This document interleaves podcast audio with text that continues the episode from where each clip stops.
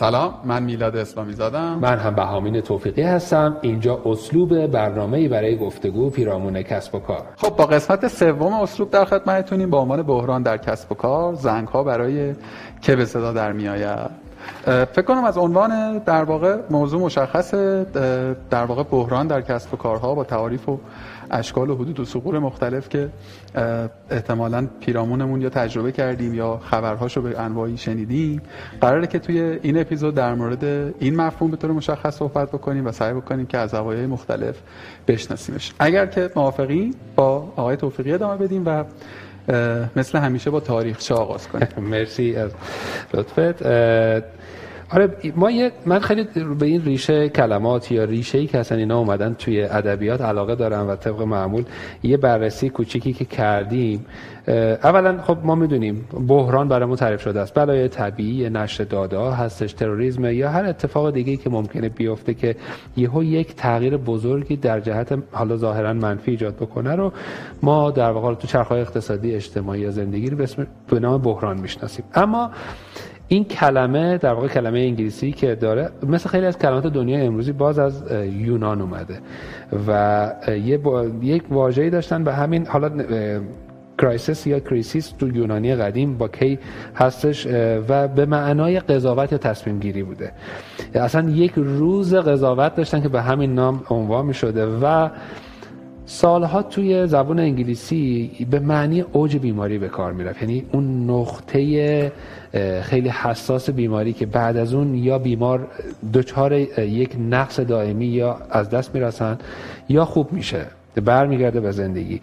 و کم کم تو اواسط قرن 17 هم اومده شده تبدیل شده به معنی که مرحله مهم یا سرنوشت ساز هر چیزیه. به نوعی جنگ یا صلح بیماری یا بهبودی ثروت یا ویرانی و عملا میشه گفت بحران یه زمانی که باید یه تصمیم دشوار گرفته بشه. و این به نظر می‌رسه این نتیجه رو به ما میده که لزوما یه بحران همیشه بد نیست بلکه می‌تونه روزانه باشه برای تغییر. تو دنیای امروز در واقع بحران خیلی ملموستر شده به واسطه شبکه های اجتماعی و پیشرفت فناوری. خب همه اینا خودشون می‌تونن علائم و عوامل بحران بشن. به طور کل بحران تجاری یا بحران کسب و کار یه چیزی نیستش که هر روز اتفاق بیفته یا مثلا توی یک کسب و کار تو تمام زندگیش باشه. اما انقدی اهمیت داره که به نظرم بتونیم یه مطالعه عمیق روش داشته باشیم و آمادش باشیم. پوینته که گفتی از خیلی نکته مهمه دیگه. یعنی اون لحظه یا اون موقعیت یا اون هنگامه ای که در واقع سرنوشت ساز به نوعی یعنی یک تصمیم یا یک اقدامی ممکنه که حالا توی اون خواستگاهش اون بیمار رو کلا از هستی ساقط بکنه یا اینکه بازگرده حالا توی تعابیر و توسعه که پیدا کرده توی کسب کارم حالا توی تعاریفی که در ادامه میریم سراغشون سر وقتشون می‌بینیم که دقیقا همون نقطه هست که تو با یه اقدامی می‌تونی یک مشکل یا مسئله ای رو حل بکنی یا اینکه نه تن بدی به اون وضعیت رو وضعیت رو بمونی. خیلی گشتیم تعاریف مختلفی از کلا مفاهیم انتزاعی اینچنینی تعاریف بسیاری داره. چیزی که به نظر مطلوبیت بیشتری داشت و در واقع دامنه توصیف وسیع تری داشت. امیدوارم اسمشون رو درست بخونم. یک تیم دو نفره پیرسون و کلیر اگر اشتباه نکنم در سال 1900 کلیر.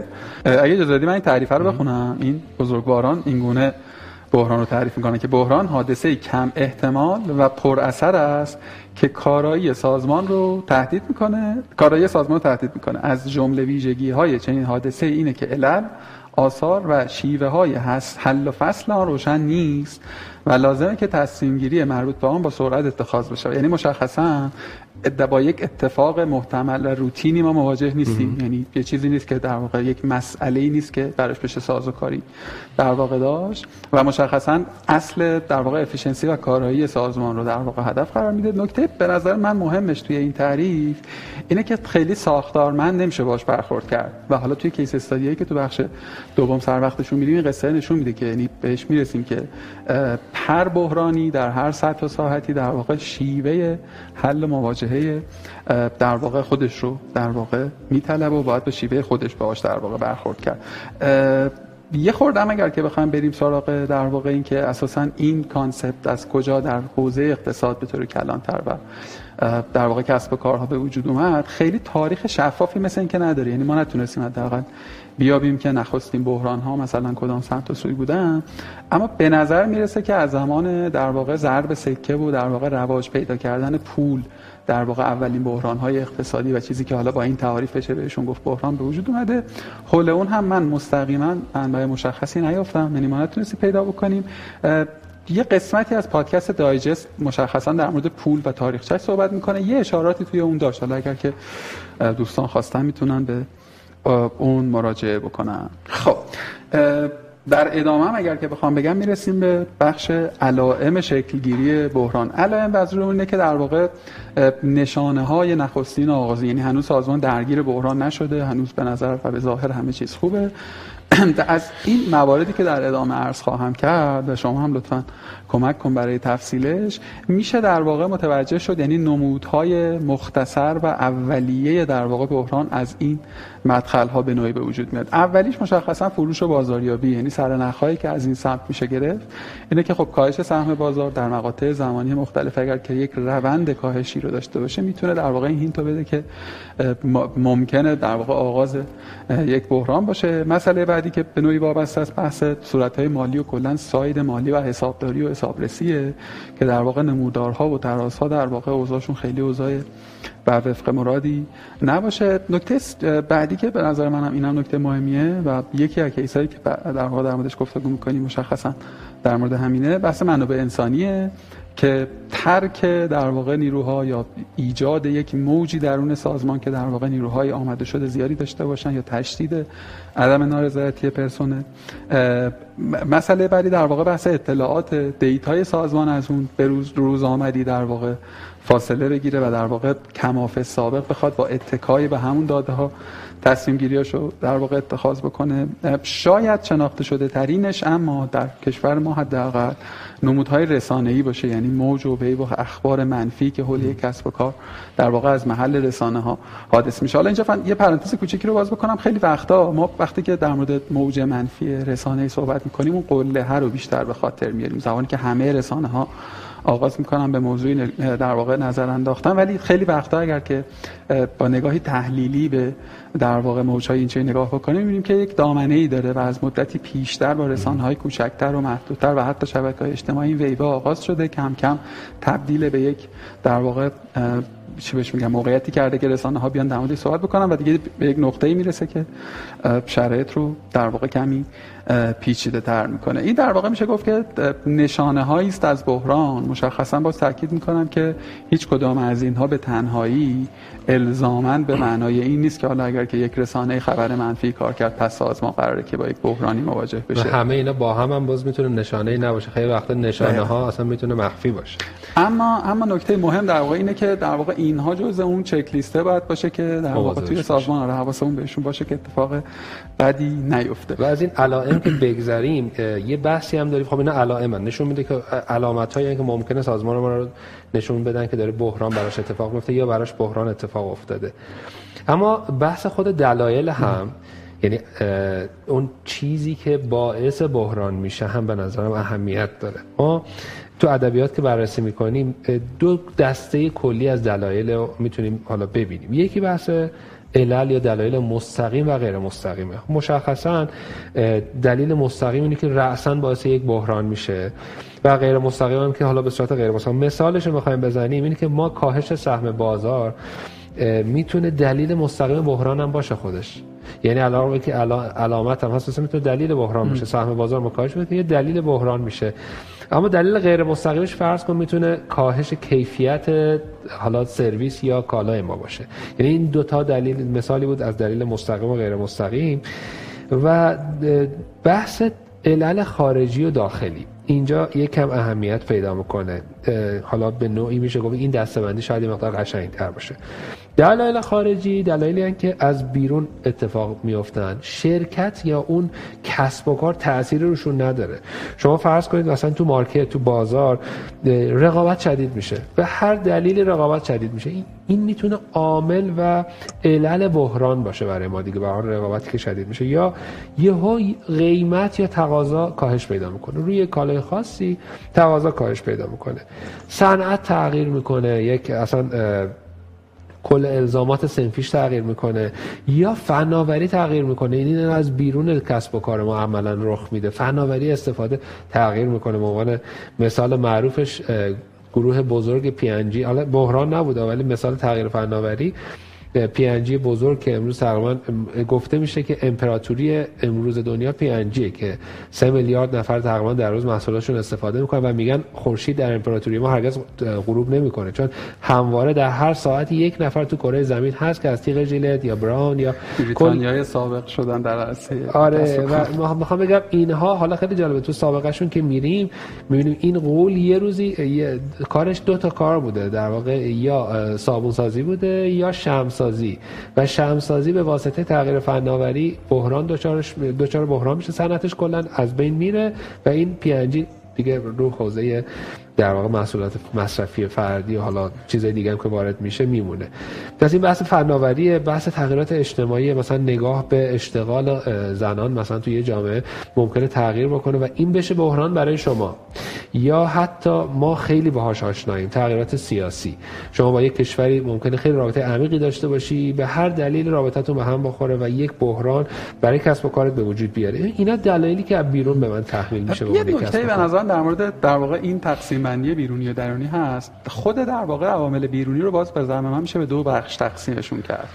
یکی عوامل بیرونی که منحصر به کسب و کار سازمان شماست یا در واقع عوامل بیرونی که داره کل صنعت و اون در واقع اکوسیستمی که اون کسب و کار درش هست رو متاثر می‌کنه. حالا توی این نوع دوم دقیقا با مثال هایی هم که شما زدی همگون و هم شکل بود یعنی با این چیزی که می‌خوام عرض بکنم این بحرانه می‌تونه در واقع زاینده یک فرصت هم باشه در دل خودش. می‌خوام بگم الزام بحران داخلی شاید شاید این امکان رو نداشته باشه. یعنی اگر که دوچار یک سازمانی هرج و مرج در سمت منابع انسانی بشه تبدیلش به یک فرصت یه خورده پیچیده تره. ولی بحران های بیرونی که در واقع بر در واقع کسب و کاری بر یک در واقع رسته کسب و کاری و در یک صنعتی سایه می افکنن اونجا در واقع سازمانی که احتمالاً آماده تر باشه و بتونه سریعتر و در واقع درست و درمونتر سلوشن براش طراحی بکنه به نظر می‌رسه که به نوعی می‌تونه. توی اپیزود قبل بود فکر می‌کنم در مورد یکی از این برند هایی که تولید فیلم دوربین عکاسی می‌کرد صحبت می‌کردیم اگر اشتباه نکنم که خب همه فوجی بود اگر اشتباه نکنم همه رقبا محو شدن و خب یه برند تونست خودش رو با شرایط جدید وفق بده و با در واقع عرضه محصول جایگزین توی بازار بمونه. ببخشید من حرف کردم. خواهش می‌کنم ممنون. و بحث دلایل داخلی که خب حالا به دلایل درونزا هم بعضا شناخته میشه خودش این هم یک بخش بسیار مهمیه و حالا جلوتر میگم اهمیتش به چه دلیله. به طور کلی اینا بر اساس مطالعات تجربی ممکنه که حالا دلایل دیگری هم باشن. بعد دلایل داخلی مثل بحث صلاحیت ناکافی مدیریت. خیلی خیلی از نظر من یکی از مهمترین علل بحران یا شاید بشیم اصلی ترین علت داخلی بحران می‌تونه بحث مدیریتی باشه. یعنی هر اتفاق بحرانی که میفته غالبا یه تصمیم اشتباه مدیریتی بوده. حالا مثلا مثال دیگه زده میشه مثل ساختار سازمانی نامناسب که این در واقع می‌تونه باعث بحران بشه بازم این اشتباه مدیریت می‌تونه باشه. تولید بسیار پرهزینه و باعث میشه که شما بتونید در نتونید رقابت راحت بکنید. یا سیستم اطلاعاتیتون به هر حال قدیمی باشه. فرض کنید که اتفاقات بحرانی که میفته یکی از معروف تریناش الان نشر اطلاعاتی که خب اونجا مثلا علل داخلی حساب میشه. به هر حال به کلی دلایل زیادی هست دلایل متنوعی رو برای دلایل داخلی میگن. یه اتفاقی که میفته اینه اولا بحران غالبا به یه دلیل نیست یعنی ترکیبی از این دلایل حالا مستقیم و غیر مستقیم داخلی خارجیه. ولی معمولا شما از یک مدیر بحران زده یا از بحران گذشته که حالا یا گذشته شکست بوده یا موفقیت بوده که سوال می‌کنید میان اغلب روی دلایل خارجی تمرکز می‌کنن. یعنی خودشون رو مبرا میدن. در حالی که بهترین کار برای آنالیز یه بحران به نظرم اینه که از کارشناسای بیطرف کمک بگیریم. چون اینا اصلا عوامل داخلی رو خیلی دست کم می‌گیرن. گاهی توی کیس استادیا به این اتفاق بد میفته که از خود اون آدم سوال می‌کنه. آقا این اتفاق چی شد افتاد؟ خب میگه آره من که خوب بودم فلان اتفاق بعد بیرون افتاد. یا ما خیلی هم بد نبودیم و این اتفاق افتاد. اینه که به نظر می‌رسه که تو ادبیات مدیریت بحران این بخش هم می‌تونه جالب توجه باشه. در ادامهش هم بخوام فقط در تایید این نکته اضافه بکنم. هم دقیقا مشکلی که ما توی اپیزود اول داشتیم یعنی در مورد شکست خب خیلی تو نمی‌تونی محتوای تحلیلی و درست و روایت شده از محل خود کسب و کاری که به نقطه فیلیر رسیده پیدا بکنی. تو موضوع بحران هم همین شکلیه حتی حادتر. یعنی به واسطه اینکه خب خیلی از بحران ها به فرجامی نرسیدن. صرفا یه گوشه ای پنهان شده یا اینکه در واقع تا, تا حدودی میشه گفت که اون رو مسکوت کردن و در واقع اتمامی براش اتفاق نیفتاده. حتی در مورد بزرگترین بحران های حداقل ساید فناوری که ما بررسی کردیم خیلی کانکلوژنی وجود نداره. می‌دونی؟ یعنی خیلی تو کانتنتی نمی‌تونی پیدا بکنی. هیچ توصیف درستی ازش وجود نداره. فلزا ادبیاتی هم که موجوده در بر تحلیل در واقع بحران ها کمتر ادبیات در واقع مبتنی بر کیس های واقعی با یک نگاه کامل 360 درجه است. آره دقیقا این مسئله که میگی حالا فرقش با شکست اینه که معمولا سراغ یک فرد شکست خورده کمتر میرن آدما ولی اگه تو تو بحرانت موفق شده باشی سراغت ممکنه بیان. و اونجا تو با توضیحاتی که با نگاه خودت داری و همین نگاهی که من کار بدی نکردم و اتفاق بیرونی بود ممکنه یک فکت غلط این فکت غلط تبدیل میشه به دانش غلط. نه ممکنه اصلا بحران جدیدی هست یه بحث درسته. اما حالا بعد از این به اصطلاح بررسی که انجام دادیم بریم سراغ دستبندی بحران. من من دستبندی رو شخصا دوست دارم. یه مقداری به ما کمک می‌کنه که ما اون سطح عدم اطمینانمون کمتر بشه. به حال وقتی اتفاق بحرانی میفته عدم اطمینانی رخ میده. ولی این کمک می‌کنه که بدونیم حداقل کجای این بازی هستیم. من به نظر این مزیت رو داره. می‌خوایم که حالا از تو خواهش ببین در واقع با مدل های مختلفی در واقع دسته بندی کردن. یعنی 5 6 تا مدل ما پیدا کردیم. شرح همشون خیلی شاید در واقع به زمان ما نخوره. روی سایت در واقع نسخه کاملش رو می‌ذاریم. اسلوب رو اگر که سایت ما رو ببینین در واقع اونجا توی روزها و هفته های آتی انشالله مطالب بارگذاری میشه. ولی در مورد دو تا دستبندی بیا که گفتگو بکنیم. دستبندی اول دستبندیه که بر اساس محل وقوع بحران در واقع تقسیمش می‌کنن که حالا تا حدودی هم همپوشانی داره بخشش با گفتگوی پیشین در واقع بحران های درونزا و برونزا. بحران هایی که درون سازمان اتفاق میفتن مثل بحران فناوری و اچ و در واقع مالی و همسال هم یه سری هم بحران های بیرونی مثل در واقع بلای طبیعی و ریسک های اجتماعی و اقتصادی و سیاسی و امثال هم که همش رو یکی یه دور ما تجربه کرده این در یک سال گذشته در کشور. دسته دوم که دسته جالب تریه یک مؤسسه به اسم مؤسسه مدیریت بحران در واقع این بحران رو در آورده که میاد و بر اساس نوع بحران به دو گروه نوع حادث شدن بحران اینجوری بگم بهتر به بحران های ناگهانی و بحران های دودزا اسمال درینک در واقع ترجمه در واقع این کلمه قشنگی هست معنیش آره. من خودم نشنیده بودم ولی معنیش توی حالا دیکشنری اینطوری بود که آهسته سوختن همراه با دود و بدون شعله یعنی تو یه نشانه هایی داری ازش می‌بینی نه دود. داره نه شعله ولی هست خب. آره نه نه اون دوده رو داری می‌بینی ولی انقدر ناچیزه آره. و رفته رفته و توسعه یابندگی داره از مقطعی به من هم راستش رو بخوای ندیده بودم ولی گویا این اصطلاح اصطلاح متداولی متداول و این مؤسسه هم خیلی جالبه. مؤسسه سال 90 تأسیس شد اصلا کارش تخصصا تخصصا بررسی و مشاوره در حوزه مدیریت بحران ما اصلا تو ایران یه بارم بحث کردیم. مؤسسات خیلی مشاوره بزرگ نداریم یا اگر داریم خیلی متخصص یه تخصصی متخصص نه تخصصی نیستن. مثلا بگیم این مؤسسه در حوزه پلتفرم ها مثلا متخصصه و کار کرده. حالا تو حوزه بحران هم من فکر کنم یکی دو تا سازمان دولتی داریم که حالا از اونا بگیم چون اونا بحرانه کسب و کار رو بررسی نمی‌کنن ولی واقعا نداریم و خیلی به نظر می‌تونه در واقع توی ایران تا جایی که باز من مواجه شدم آژانس های روابط عمومی تا یه آره یکی از مثلا سرویس هایی که در واقع ارائه میدن بحث مدیریت بحرانه که حالا یه خورده جلوتر فکر کنم بهش برسیم که شاید خیلی هم درست این اتفاق ممکن؟ نباشه در مورد بحران های در واقع مقطعی که فکر کنم شفاف منظور چه هست دیگه. اتفاقی که دفعتی میفته و تو هیچ گونه آمادگی نمی‌تونستی براش داشته باشی. توی خط تولیدت یه دفعه اتفاقی میفته تولیدت مثلا به مشکل برمیخوره یا توی یه سرویس مثلا آنلاین یک تعامل نا صحیحی بین دو تا کاربر اتفاق میفته و بحرانی برات به وجود میاد. چیزی که در مورد این موضوع مهمه اینه که تو برای مواجهه از پیش برای سناریوهای مختلف مفروض بتونی در واقع آمادگی داشته باشی. ولی نکته اصلی در مورد همون تیکه دودزاست در واقع بحران هایی که کم کمک به وجود میاد. مثال های خیلی جالبی رو بزنم من در واقع آوردم برای تبیین بهتره. یکی در واقع نقض مقررات با شیوه های تجاریه. یکی تحقیقات پنهان توسط رسانه های خبریه توی ایران ما کمتر رسانه همون خیلی حالا احوال این کارا رو دارن که ولی خب تو دنیا خیلی مرسومه.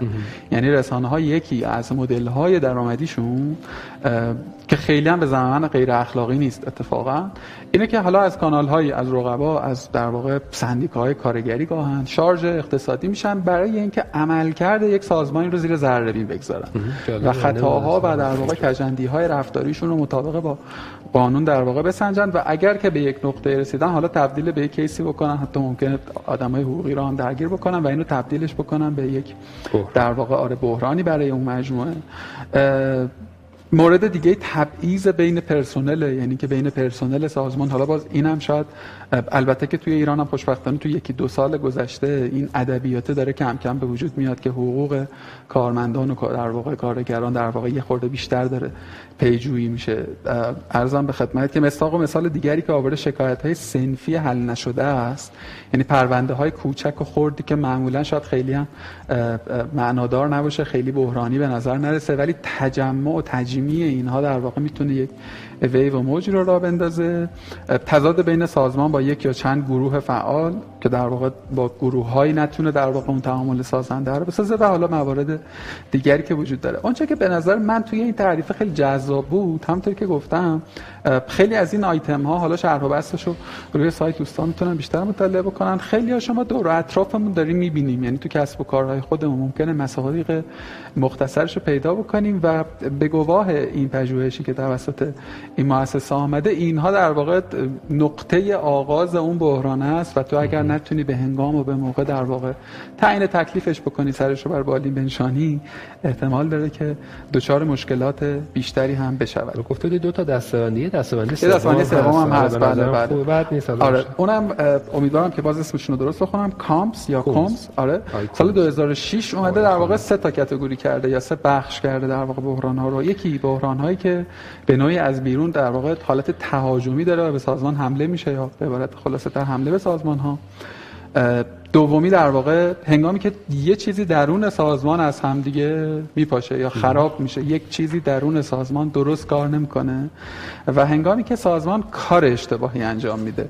این دو سه خیلی نزدیکه به نظر ولی یه خورده با هم دیگه متفاوته. توی دومیه خیلی عمد یا خیلی قصوری وجود نداره. یه چیزی در واقع از اون functionality خودش وامانده سومیه نه یکی توی سازمان حالا ممکنه سطحی ترین نیروی در واقع اون سازمان باشه به لحاظ سلسله مراتبی هایی که از مدیران ارشد. رفتار رو در واقع شکل عجیب غریبی دارم. نمی‌دونم چی ولی می‌دونم چیز مفصلی می‌خوای بگی اینجا نوشته. یه بحثی هست که استفان گندل مطرح می‌کنه و اونم اینه که وقتی ما میایم دستبندی انجام میدیم یعنی تو تعریف دستبندی که با دسته یک با دسته یک کسی دو دو تا دسته نمی‌تونه قرار بگیره. این یعنی به معنای تفکیکه. ولی واقعا تو حوزه ببین حالا یکی از حوزه‌ای که این اتفاق نمی‌تونه بیفته مدیریت بحرانه که میگه انقدر شباهت و اختلافاتشون یه وقتی کم میشه ممکنه که واقعا تشخیص این که تو کدوم دستبندی قرار می‌گیره راحت نباشه. اما حالا اینکه از کدوم بود منشأ می‌گیره بحران؟ اون کدوم عامل کدوم علائمو داره؟ ولی معمولا یه سری پاسخ باید بهش داد. یه سری استراتژی داشت یه سری پاسخ داشت و سری برنامه برای مدیریت بحران داشت. که معمولا به طور کلی سه دسته پاسخ ما می‌تونیم متصور باشیم حالا ممکنه پاسخ های دیگه ای هم باشه. یکی پاسخ حقوقیه. یکی پاسخ روابط عمومیه و یکی هم پاسخ عملیاتی که ما یک کاری رو بکنیم که در واقع این اتفاق رو درستش بکنیم. این سه تا پاسخ رو به عنوان پاسخ های کلی در نظر می‌گیرن. این رو حالا داشته باشیم جلوتر که رو کیسا صحبت می‌کنیم یا قبل از اون باز بیشتر در موردش صحبت خواهیم کرد. اما یک همین کومز در واقع سال 98 یه دستبندی رو ایجاد می‌کنه از استراتژی های پاسخ به بحران. خیلی هم برای ما احتمالا بخش زیادش آشناست. و در واقع یه پاسخ استراتژیکه که سازمان میده که اون حیثیت از دست رو یا محافظت بکنه اصلا از, از دست رفتنش یا نجاتش بده سازمانش رو و اعتماد و برگردونه و همه اینها باید یک سری استراتژی داشته باشیم. به طور کل اینا دو دسته میشن. یک دسته استراتژی های دفاعی ان تدافعی هن. یعنی تو میری گاردی می‌گیری حالا به هر روش که میگم. و یه دسته دیگه استراتژی سازگاری هن. و خیلی جالبه. یه سلسله مراتب داریم. یعنی از یک سمتی که اصلا کلا تو میای اتهام می‌زنی قبل این کار حتی. تا میای اسخای می‌کنی که از تدافعی تدافعی تا سازگاری کامل. میشه روی پیوستار اینو قشنگ تصورش کرد. آره. یک دو سه چاره یک. خیلی شبیه من برای من خیلی شبیه اون در واقع عکس العمل انسان در برابر واقعا بحرانهای شخصی هم هست که میگن یه مرحله انکار می‌کنی من نه من بیمار نیستم. بعد مثلا و یا مثلا هر چیزی و در نهایت میپذیریش و باهاش سازگار میشی. این مراحل اینطوریه. اول از یعنی تو می‌تونه این مراحل همش طی بشه. و بهترین حالت حالا بعدا میگیم که ممکن اصلا اینا نره بریم سر اصل مطلب. ولی اول از همه اتهام می‌زنیم حمله می‌کنیم من میرم علیه شما چه این حرفی که به من زدی من برای شما پرونده درست می‌کنم. شرکت از من مراجع زی صلاح آره فلان اینا و حواستون باشه و عذرخواهی بکنید اینا. این یک مرحله اوله که دیگه شدیدترین نوع یعنی اتهام می‌زنی به کسی که داره بحران میگه وجود داره اتهام می‌زنی که آقا اصلا کلا همچین چیزی نیست. انکارم می‌کنه در ضمنش طبیعتا. ولی خب طبعا اونو داری تهدیدم می‌کنی. بله. مرحله بعدی اینه که کلا میای میگی که اصلا بحران نیست. چیزی طبیعی اصلا بحران نیست و اصلا شما دارید اینو هم دو سطح اول به نظرم برام خیلی می‌تونی توضیح ندی. همه کاملا آره ولی, ولی این سلسله مراتب جالبه. مرحله بعدی حالت بهانه جویی دست میده. یعنی استفاده میشه. یعنی اصلا اسمش از مرحله بهانه جویی یعنی میاد میگه آقا ما حالا بوده یه چیزی بوده ولی ما قصدی نداشتیم که مثلا ساز مثلا کنترلی ما نداریم یه چیز طبیعیه و مثلا فرض کن که به عنوان مثال مثلا شما میگه آقا ماشین تصادف کرد من یه شرکت مثلا حمل و نقل خب تصادف شما تو زندگیت مثلا تصادف ندیدی؟ خب همه تصادف می‌کنن. بعد مسئولیت تو این بوده که مواظب باشی راننده ها در سرعت مجاز تخلف نکنن تو دی جی پی اسشون داری مثلا فلان.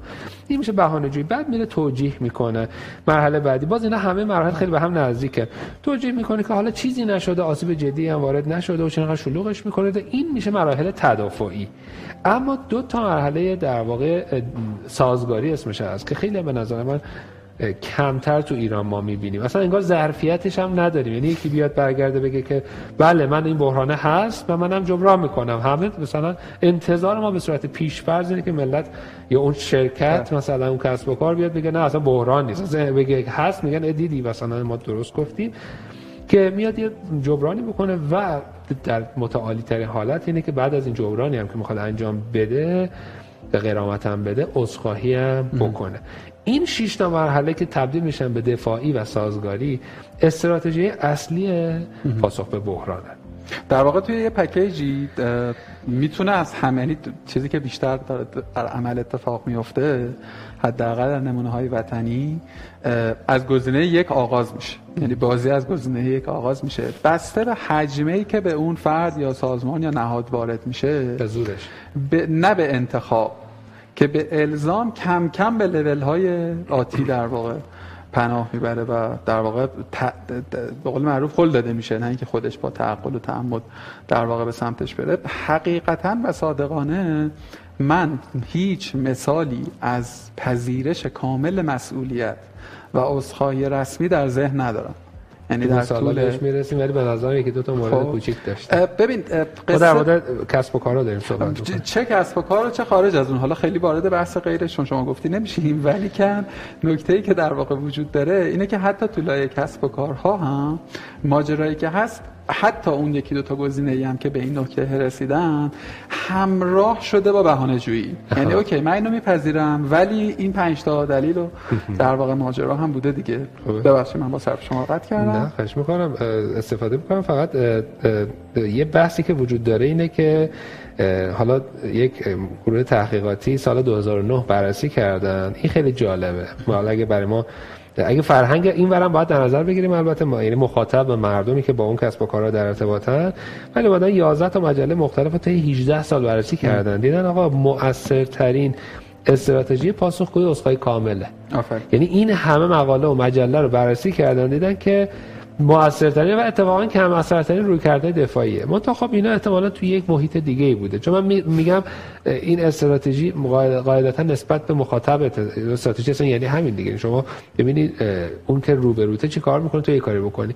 احساس می‌کنم شاید شاید ما به عنوان مخاطبین شرکت ها یه مقدار باید خودمون سطح فرهنگیمون رو متفاوت بکنیم که بتونیم بپذیریم. اسخاهی یعنی چی؟ اقدامات اصلاحی یکی اسخاهی می‌کنه بعد خودمون دوباره بهش تیر فرتاب نکنیم. تو میگی خب این یعنی این کار کرده. دقیقاً.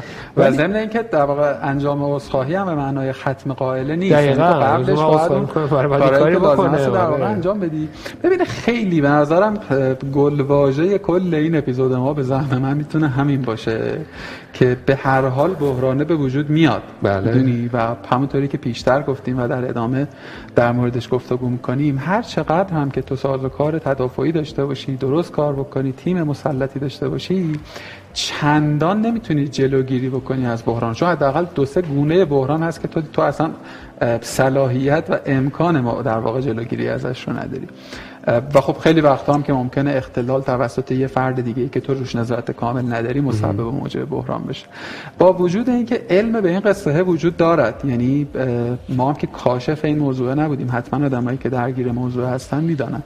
ولی وقتی که تو مقایسه می‌کنی این حرفم خیلی بنیان علمی صادقانه نداره این کار پژوهشی شخصا نکردم. ولی از قیاسی که می‌کنم بین اتفاقاتی که درون کشور افتاده تا همین یکی دو سال گذشته شرکت های کوچک تا شرکت های بزرگ در مقابل شرکت های خارجی اساسا من این روی کرده رو نمی بینم یعنی روی کرده پذیرش واقعیت. هنوز در مورد مسئولیت و اینا نمی‌خوام صحبت کنم. میگه آقا واقعیت اینه که توی این بحرانه من مسئولم. فارغ از این که من بودم یا آقای توفیقی بود آقا مسئول این اتفاق منم و ناگزیرم پیش یا در واقع بدون اینکه فشار و تحکمی از بیرون و از سمت غیر بیاد برم و یه فکری بکنم و درستم ریسپانس بدم. خیلی هم در مورد ماجرای پیچیده صحبت نمی‌کنیم یعنی در مورد یک ساز و کار عجیب و غریبی صحبت نمی‌کنیم. چرا؟ ببین در طول روز تو شبکه‌های اجتماعی الان ابزارهای حالا به اصطلاح سوشال لیسنینگ زیادن دیگه. فارسیش ایرانیش هم هست خارجیش هم هست که حالا مثلا می‌بینید برای یک برند ده ها کامنت میاد.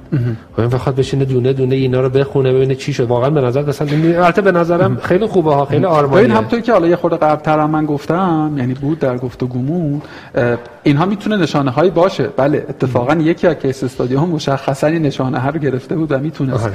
به نوعی پیشگیری بکنه. ولی همونطور که شما به درستی تکمیل کردی عرض بنده رو هر نشانه ای به معنای یک بحران نیست. می‌دونی؟ هر کسب و کاری توی هر scale ی ممکنه یه سری complain روزانه از کاربران و مشتریان و مخاطبینش دریافت بکنه.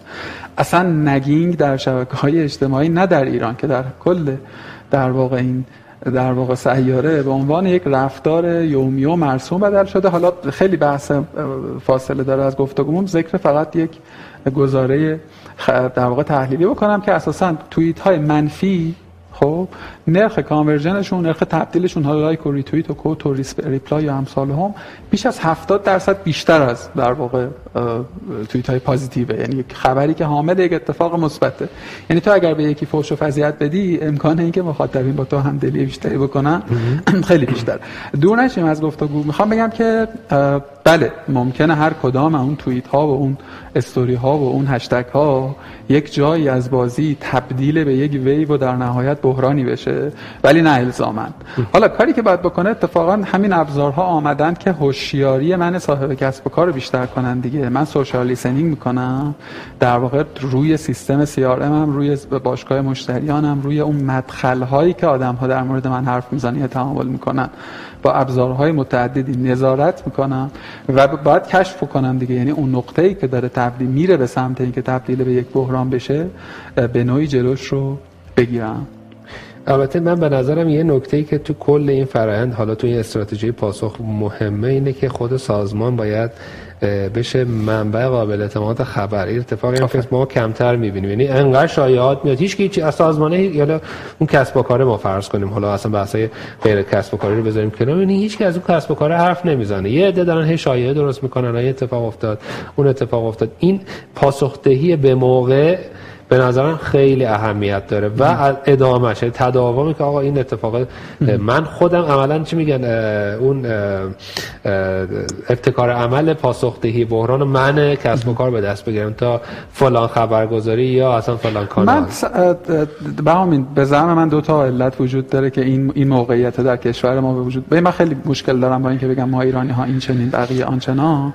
ولی توی این کیس خاص مشخصا چون درگیر بودم در بازه ای است در واقع جریان شغلی می‌تونم با یک قطعیتی این موضوع رو عرض بکنم. دو تا عامل یک بود فرهنگی داره که من خیلی صلاحیتی ندارم در موردش حرف زدن که ما به قول تو خود سختمونه بپذیریم. عذر خواستن پوزش طلبیدن. برامون فعل خوشایندی نیست. اما اما بر فکر می‌کنم چیزی که به این فضای دامن می‌زنه یا به ما کسب و کارها اجازه میده که توی همین موقعیت باقی بمانی اینه که ما به شدت فقر رسانه پرسشگر داریم. می‌دونی؟ یعنی رسانه های ما چه تخصصی و چه عام. چه رسانه های شناخته شده و چه رسانه های خوردتر اساسا کار تحلیل و تحقیق رو جزء سرفصل الزامات کاریشو نمی‌دونن. می‌دونی. با همه احترامی که به همه رسانه های فعال دارم میگم چه تخصصی و چه عام و با اشراف و اذعان و آگاهی به محدودیت های مالی و منابع انسانیشون. ولی واقعیت قصه اینه که من منی که بخشی از کارم وابسته و در واقع در ارتباط با رسانه هاست. خاطرم نمیاد که یک گزارش تحلیلی از یک کسب و کاری در یک رسانه خوندم. ولی تا دلت بخواد رپورتاج و افتتاحیه و در واقع تعریف و تمجید از فتوحات کسب و کارهای مختلف و سازمان های در واقع مختلف رو شنیدم. چی می‌خوام بگم؟ می‌خوام بگم که اگر من صاحب کسب و کار توی هر اسکیلی همونطوری که کمی قبلتر هم اشاره کردیم آگاه باشم و بدانم که ممکن است رسانه ای من رو زیر ذره قرار داده باشه. اگر که من کیفیت لازم و تو خدماتم ندارم بیاد و صدای در واقع کار مخاطب خودش بشه مخاطب من بشه. اگر جایی دارم خلاف اون قانون رویه طی مسیر می‌کنم بیاد و کمک بکنه. الان راستش رو بخوای یه خورده بازی برعکس شده. یعنی رسانه ها می‌خوام بگم اوضاع خورده زیادی خرابه. رسانه ها رو کی کسب و کارها صدا می‌زنن؟ اتفاقا زمانی که توی بحرانن. یعنی رسانه مهمترین و 90 درصد مواقع تنها ابزار کنترل بحرانه. در ایران این گونه داره. اقدام دیگری نمیشه مگر اینکه توی سازمان بیفته حالا اونو بهش می‌رسیم. من خواستم این در واقع شکایت خودم رو در واقع اینجا به نوعی اعلام بکنم. ان که توی قسمت دیگه اگر که شد مفصل تر در مورد این موضوع گپ بزنیم.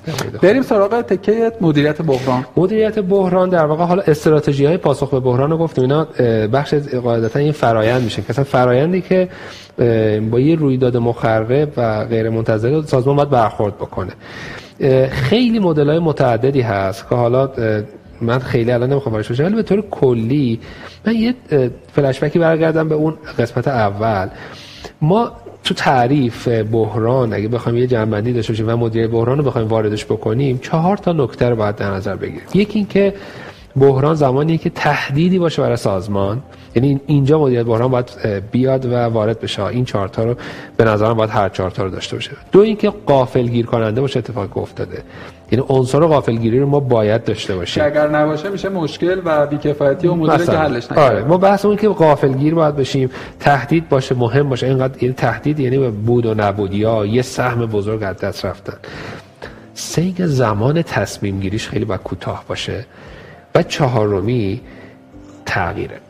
یعنی ببین ونت در واقع استدلالش اینه که میگه اگر که ما با وقوع بحران تغییر نداشته باشیم عملا باز این بحرانه وجود نداره. تو مدیر بحران ما باید پلن تغییر داشته باشیم. تغییری که باعث بشه این بحران دیگه به این شکل پیش نیاد. وگرنه اسمش بحران نیست. چیزی که منو غافل گیر نکنه که و حالا که پیش اومده باید کاری بکنم این تغییر چهار تا عنصر عناصری هستن که کمک می‌کنن ما بدونیم و بتونیم پلن مدیریت بحرانمون رو پیاده بکنیم. بسیار همالی. مدل های مدیریت بحران هم مثل انواع و غیر از ذالکشون مدل های مختلفیه اگه اجازه بدی فقط یه مدل رو اینجا در موردش با هم دیگه گفتگو بکنیم. بیشتر البته توی وبسایت هست که حتما امیدواریم که مخاطبینمون بهش بله. مدلی به اسم میتروف. درست میگم؟ بله. اصطلاحو آره. مدل میتروف سال 1994 5 تا مرحله اومده تعریف کرده برای مدیریت بحران. صادقانه من بین تعاریفی که بود این به نظرم از, از این جهت بود تعریف مناسب تری آمد که آیتم یادگیری رو هم در دل خودش داره. در واقع سلسله ای که تعریف می‌کنه یکی تشخیص نشانه های بحران یعنی سیگنال ها رو تو بتونی پیدا بکنی. همون گزینه هایی که در مورد صحبت کردی. دو اینکه بری بگردی و اون سیگنال در واقع اون بحرانه رو بفهمی. یعنی اینم باز خیلی نکته مهمیه. خیلی وقتا سازمانی درگیر بحرانه. مثلا 24 ساعت هم هنوز نشده. و خود اون مجموعه هم هنوز آگاهی کافی نداره نسبت به ابعاد ماجرا. خب ولی چون فکر می‌کنه سریعا من باید یک واکنشی نشون بدم و تسلط خودم رو نشون بدم تسلط کاذبو مثلا نمایندش میاد میگه که خب نه ما فهمیدیم مشکل چیه همه چیز تحت کنترل در حالی که تحت کنترل نیست می‌دونی؟ و بدترش این که حتی ممکنه وعده هایی هم بده به لحاظ زمانی برای حل مسئله که خب خود این باید دوباره ممکنه تبدیل به یک بحرانی در بحران در واقع بشه. فلذا استپ دوم اینه که تو بفهمی که اصلا ورود و چقدره و اصل مسئله چیه.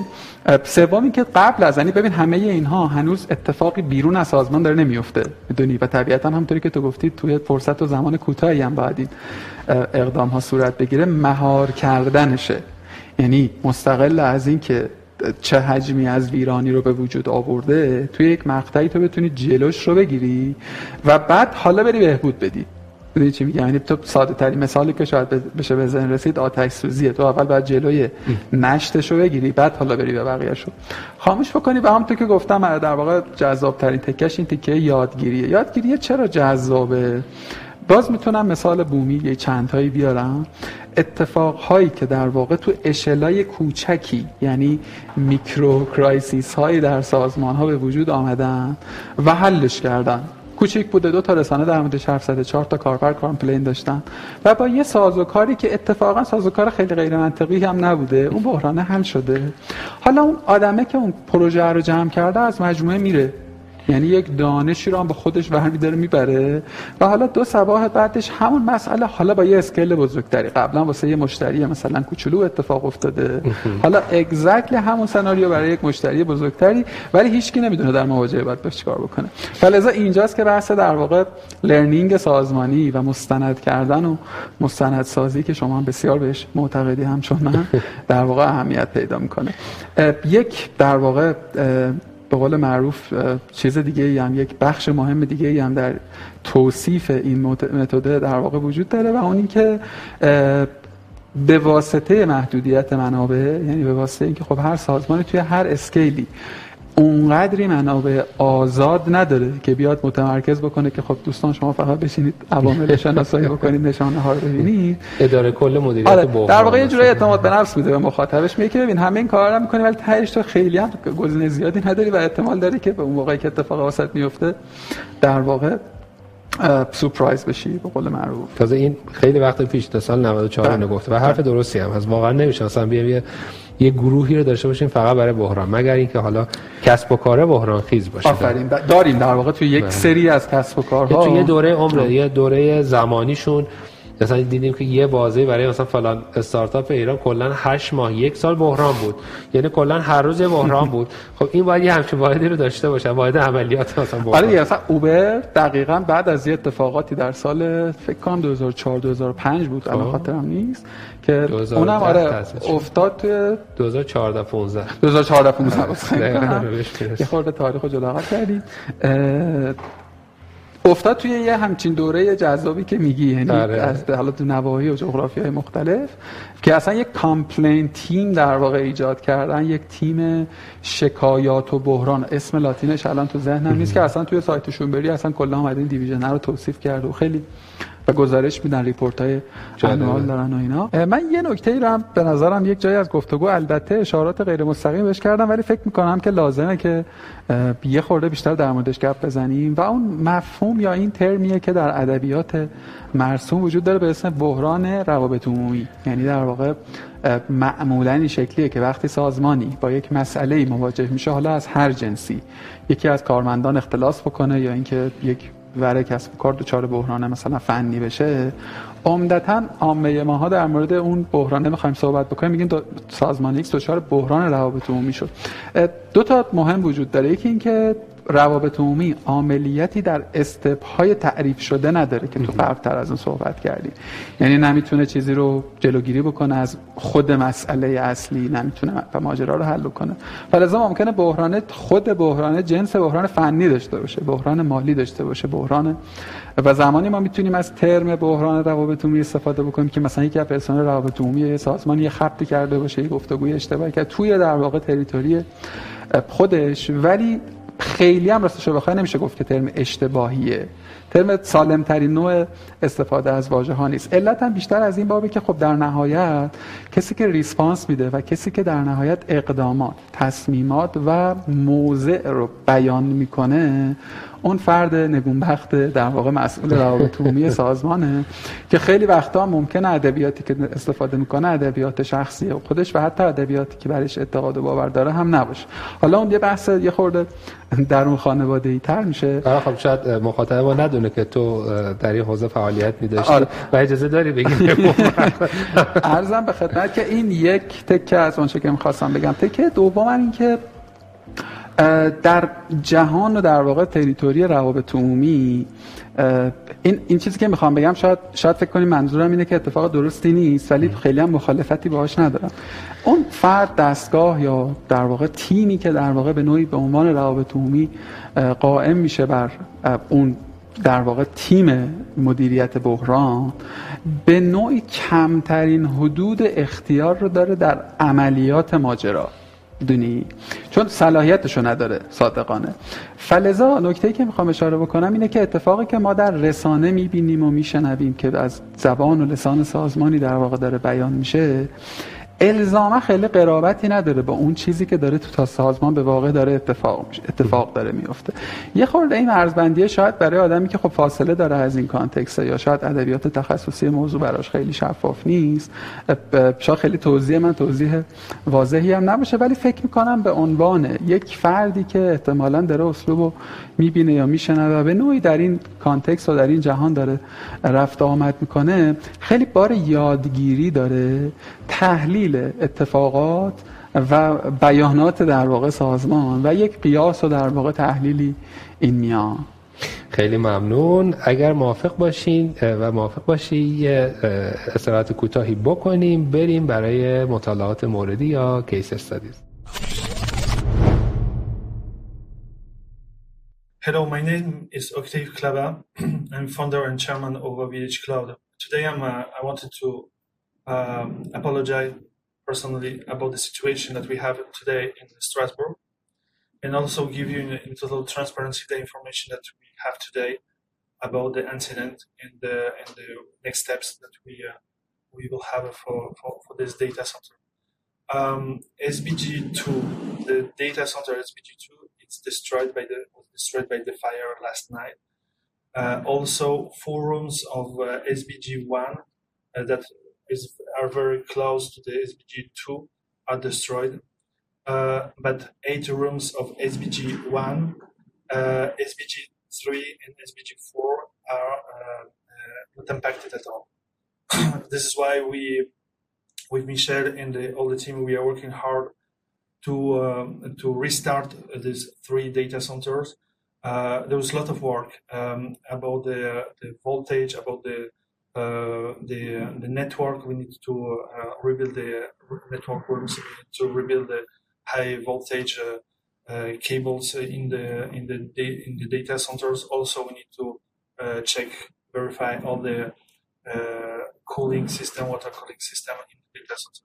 And you said so. This is why we think that next week, during the half of the week, uh, Wednesday, maybe Friday, we'll be able to start uh, some part of these three data centers and to give you back the access to the to the data and to the services, the, the resources that they are in the three data centers. Uh, during this period, we are just right now we are we are doing uh, the, the, the, list of the customers with the uh, with the services and uh, where the primary data and where are the backups, and to be able to know exactly customer per customer where are the primary data and the backups. Um, and sometimes the the we put the, the primary data in one room and the backups in another room. And sometimes it's two different data centers, and sometimes it's totally different areas. Uh, so we need to check that and to uh, create this uh, this list. And we think that in the next uh, 48 hours we'll be able to to give you this list and to give you exactly information about where your data are. Um, during the so in the in the next weeks also we started to deliver the new resources in other data center here in Roubaix and also in Gravelines. Yesterday we delivered 2,000 servers and we still have 1,000 servers to be delivered. Uh, we need to simplify the order just to remove the, all the customization of the servers so we will be able uh, to deliver the servers um, uh, quicker. And this is what we will do today. Also, we increase the capacity of the production of the, uh, in, in, our factory to be able to uh, build a 2050, 2,500 uh, uh, servers per week um, and to be able to to build about 10,000, maybe more during next next month. Uh, we are working with our suppliers. We are working uh, our teams now. They are working uh, uh in the morning, in the night, uh, uh, two shifts to build the servers, and we are looking into building the additional resources in the data center. So we'll be able to deliver all these additional capacities very quickly to our customers. مرسی که همراه ما هستید. می‌خوایم بریم سراغ بحث مطالعات موردی یا کیس استادیز و یا حالا عبارت دیگه براش گفته شده به نام در فارسی به نام سرگذشت پژوهی. تو حوزه مدیریت هر چقدر که ما فضا رو از حالت مهندسی خارج بکنیم و بریم به سمت واقعا اون فضای مدیریتی یه به نظر من و حالا من دیدم مطالعاتی که این اتفاق افتاده که مطالعات اتفاقات افتاده شده. جدای از اون دستبندی هایی که تا الان دیدیم و کارهای قشنگی که واقعا شده خود مطالعات می‌تونه به ما یه بینش بده به ما یک حتی در واقع یاد بده که چه کار می‌تونیم بکنیم برای خودمون اگرچه اون کسب و کار یا اون سنت با ما خیلی هم نزدیک یا شبیه نباشه. برای این بخش ما حالا تعداد زیادی کیس رو بررسی کردیم. چند تاشو انتخاب کردیم یا تعداد بیشتری از این کیس ها و اتفاقات بحرانیشون روی وبسایت قرار خواهد گرفت. اما برای شروع می‌خوایم بریم سراغ اوبر و بحرانی که باهاش مواجه شد در 2014 شروع شد. آره. اگه تو بگی بهتره آره اگه لطف کنی. من قبلش اگه اجازه بدی توضیح فقط بدم. چه در مورد حالا case اوبری که من الان عرض می‌کنم و چه case های آتی مبنای در واقع این timeline ی که سعی می‌کنیم که توصیف بکنیم بر اساس خبرگزاری های رسمی و شناسنامه دار و شناخته شده حالا تو موارد ایرانی داخلی و موارد غیر هم که رسانه های خارجی است خیلی محتمل حقیقتا که برخی موارد رو ما ندیده باشیم یعنی نیافته باشیم یا ممکنه در مورد زمان بندیه در رسانه دیگری به شکل دیگری روایت شده باشه. فلذا ما یک قرائت بدون تحلیل داریم از خود اتفاق بعدش حالا میشینیم در موردش خود گفتگو می‌کنیم. فلذا در مورد زمان بندیه امیدواریم. البته همه سعیمون رو کردیم. حقیقتا که کم خطا باشه. از چند منبع و مرجع در واقع بازخوانی بکنیم. ولی خب توی کیس ایرانی دستمون حقیقتا خیلی بسته بود. یعنی آره خیلی سخت تر بودیم. خب با اوبر شروع بکنیم.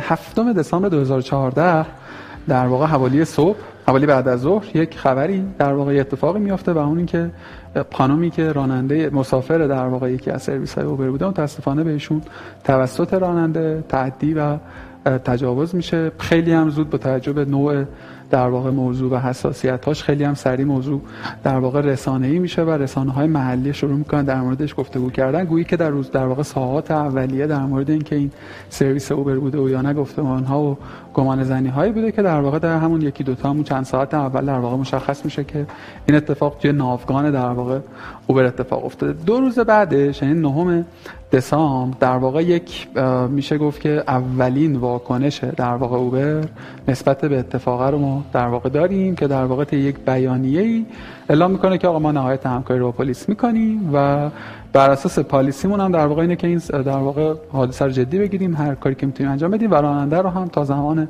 شفاف شدن موضوع از کار رو عمل کردش. این یعنی عکس عملا یه چیزی حدود 30 40 ساعت بعد بود. ما دو ت... آره توی دو شب اتفاق افتاده هفته بله. دسامبر و اینا حالا 9 دسامبر ساعتی اعلام کرد. یعنی که خیلی اصراری نبوده که در لحظه در واقع بهش بازخورد بدن. تو سال 10 شب حالا مدیر عامل حالا تو هند مثلا آمریکا ساعت 3 صبح حالا توی این بازه یه سری مجموعه از اتفاقات میفته در واقع آدم ها در مقابل در واقع مقر اوبر تجمع می‌کنن در واقع جلوی اداره پلیسشون تجمع می‌کنن و تا دو سه ماه اول این اتفاقات شروع کم کمک میشه به یک موجی و ویوی و در واقع چندین و چند در واقع تجمع خیابانی اتفاق میفته تا اینکه در نهایت یعنی اولین رخداد مهم پس از این بیانیه اینه که در واقع در سوم نوامبر 2015 تقریبا یک سال بعدش محکومیت راننده قطعی میشه یعنی محرز میشه و به حبس ابد محکوم میشه. در واقع اوبر توی این مقطع برای اولین بار یعنی بعد از اینکه در واقع محکومیت محرز میشه اقدام به عذرخواهی می‌کنه. اقدام به عذرخواهی می‌کنه و تکلمه جالبی هم بوده توی بیانیه عذرخواهیش که باید کار بهتری انجام می‌دادیم. می‌دونی؟ یعنی که می‌شد بهتر باشه. خیلی بیانیه به خیلی البته در موردش گفتگو زیاد داره چون حداقل فضای استارتاپی بحرانی توی این شکل و اندازه رو بیشتر از اون تجربه نکرده بود. فراموش هم نکنیم اوایلیه که در اوبر در واقع داره شتاب می‌گیره. خیلی مهم بود واکنشش کنشش در این فراینده دو سه تا آرتیکل مفصل من خودم خوندم که در مورد این بیانیه نوشتن که اصلا چرا بیانیه خوبیه چرا بیانیه بدیه. خیلی اتفاق مهمی بود در اون بحر در اون بحره زمانی. بعد از این بیانیه خب به نظر می‌رسه که قصه تمام شده دیگه. یعنی ماجرا ختم به خیر شده و همه چیز همه خوشحال و اینها. دو سال بعدش بعد از بیانیه دو سال بعد از سه سال بعد از اصل قصه در واقع مجموعه اوبر شروع می‌کنه یک اویدنس هایی رو جمع بری کردن از یه روز بعد از وقوع حادثه. یعنی فردای روزی که در واقع انسان اتفاق افتاده این حادثه مدیر عامل منطقه اروسیای در واقع اوبر یعنی مدیر عامل منطقه ایشون پامش میره هند و منفردن شروع می‌کنه حالا با یه تیمی قاعدتا جمع آوری مدارکی. خب به خاطر همین بوده پس فردا بیانیه دادن. یعنی فرداش بیانیه گفتن کردن رئیس آره بیاد آره ببینیم چی چی. در واقع سعی کردن که یک دیتایی رو جمع آوری بکنن. نه با هدف در واقع مستقیما خود مسئله و بحرانه که ببینن آیا این اتفاق در واقع تبانی از سمت رقیبشون اولا که خب رقیب لوکالشون هست بوده و یا نه. که اون اویدنس هایی که یه روز بعد شروع کرده به جمع آوری حالا اینم خیلی دیتایی نیست که چقدر احتمال ورزیده برای این موضوع. سال 2017 تازه میاد اینو بیان می‌کنه و این این موضوع رو طرح می‌کنه که آقا اون اتفاق بود سه سال پیش افتاد. اینو رقیب ما اولا در واقع باعث و بانیش بوده.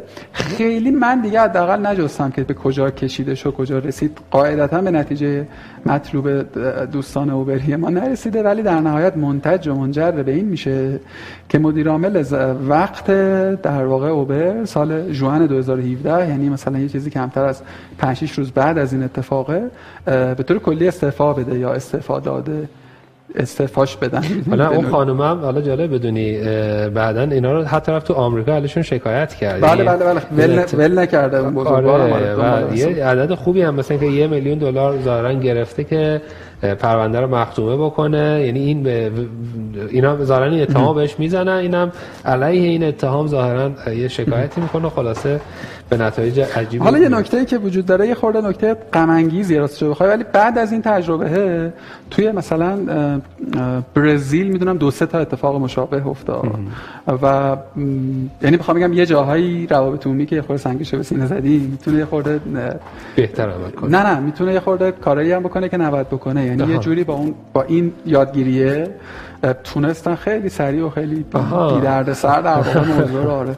در واقع سرتاش هم بیارم. باز قصه هم البته باز به اینجا آره ختم نمیشه. حالا این در واقع تکیه آخرش هم بگم که دقیقا همین چیزی که در واقع تو گفتید دسامبر 2017 یعنی بعد از اون استعفا که خب این پرونده یه خورده کش و قوس خورد دیگه. دولت هند تا حدودی یه خورده درگیرش شده در واقع خود کل اون بحث اتهام هم به نظر در واقع کنار گذاشته شد. منجر به این شد که در واقع اوبر مجموعه ای از تغییرات رو در پلتفرم نرم افزاریش هم ایجاد بکنه. مثلا یه partnership ی درست کردن با rapid SOS که در واقع بحث safety سفر رو با در واقع الگوریتم های یه خورده در واقع افزایش می‌داد و از اون ور یه خورده بعدترش البته گزارش های annual ی برای در واقع اصلا گزارش تخصصی امنیت سفر رو اینو شروع کردن منتشر کردن که یه خورده این چهره و بچه رو به نوعی کم رنگ تر بکنه. منفک از این اتفاقا در کمپین های روابط عمومی متعددی سعی کرده موضوعاتی از جنس مسئولیت مسئولیت اجتماعی مرتبط موضوع هم بپردازه که یه خورده اون وچه و چهره در واقع مخدوش شدهش رو به نوعی ترمیم بکنه. کلا هم که می‌دونی خیلی سازمان بحران خیزیه این همین اواخر با دولت انگلیس انگلیس مثلا دست به یقه شد یه خورده قبل سر در واقع توی فرانسه می سری از رانداش اتصاب کردن. کلا دوستانمون خیلی گیر و گرفتاری دارن. خیلی جزئیات داره. یعنی قشنگ می‌تونه آقای علی بندری می‌تونه یه اپیزودی تو چنل از این ماجرا سریال آره می‌تونه سریال بسازه. مؤکدا به دوستان رسانه‌ای روابط عمومی چی پیشنهاد می‌کنم که دنبال کنن. جز معدود کیس های روابط عمومی که محتوا پیرامونش خیلی زیاده. زیاده و خیلی چیزای بعدش یاد نگیرن دیگه که چطوری پرونده هایش ان که همچنین خواهد بود. بریم سراغ case محبوب شما. خب یک اتفاق دیگه ای برای یکی از بزرگترین گروه های خودروسازی دنیا افتاده به نام فولکس واگن که خیلی هم محبوبه. حتی هنوز که هنوزه حالا حتی که case رو نگفتیم ولی خب احتمالا خیلی هم شنیدن. هنوز که هنوز محبوب آلمانی است و یه حرکت خیلی جالبی کردن. یه آژانسی داره ایالات متحده آمریکا آژانس حفاظت از محیط زیست که در واقع کارش اینه که خب به هر حال یه سری بررسی می‌کنه روی آلایندگی های مثلا فرض کنیم موتور خودرو. اینجا هم داریم دیگه این کار انجام میشه.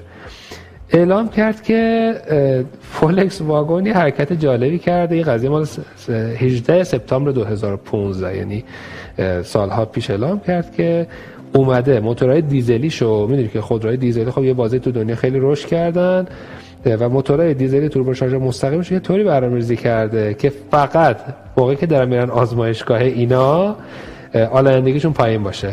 می‌دونید که روشی که آلایندگی رو می‌گیره یکم هم ممکنه مصرف رو ببره بالا یه شتاب رو بیاره پایین. خلاصه شرکت ها دوست دارن مشتری مثلا بگه چه ماشین پر مصرف چه کم شتاب اینا. و اینا اومده این کار کرده بودن و تا چهل برابر بیشتر اکسید نیتروژن این آزاد می‌کرده. بیشتر از اون چیزی که اعلام شده بود مجاز و اینا.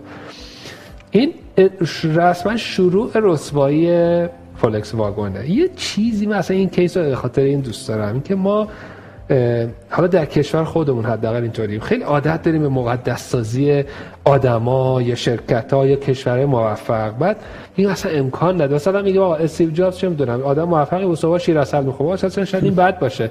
ولی میگیم این اگه این کار می‌کرد حتما کار خوبیه. یا میگیم دیگه این آلمانیا این کارو می‌کنن. یا آلمانیا اشکالی تو یا مثلا ژاپنیا اشکالی تو کارشون نیست. نه در حالی که اصلا واقعا اینطوری نیست.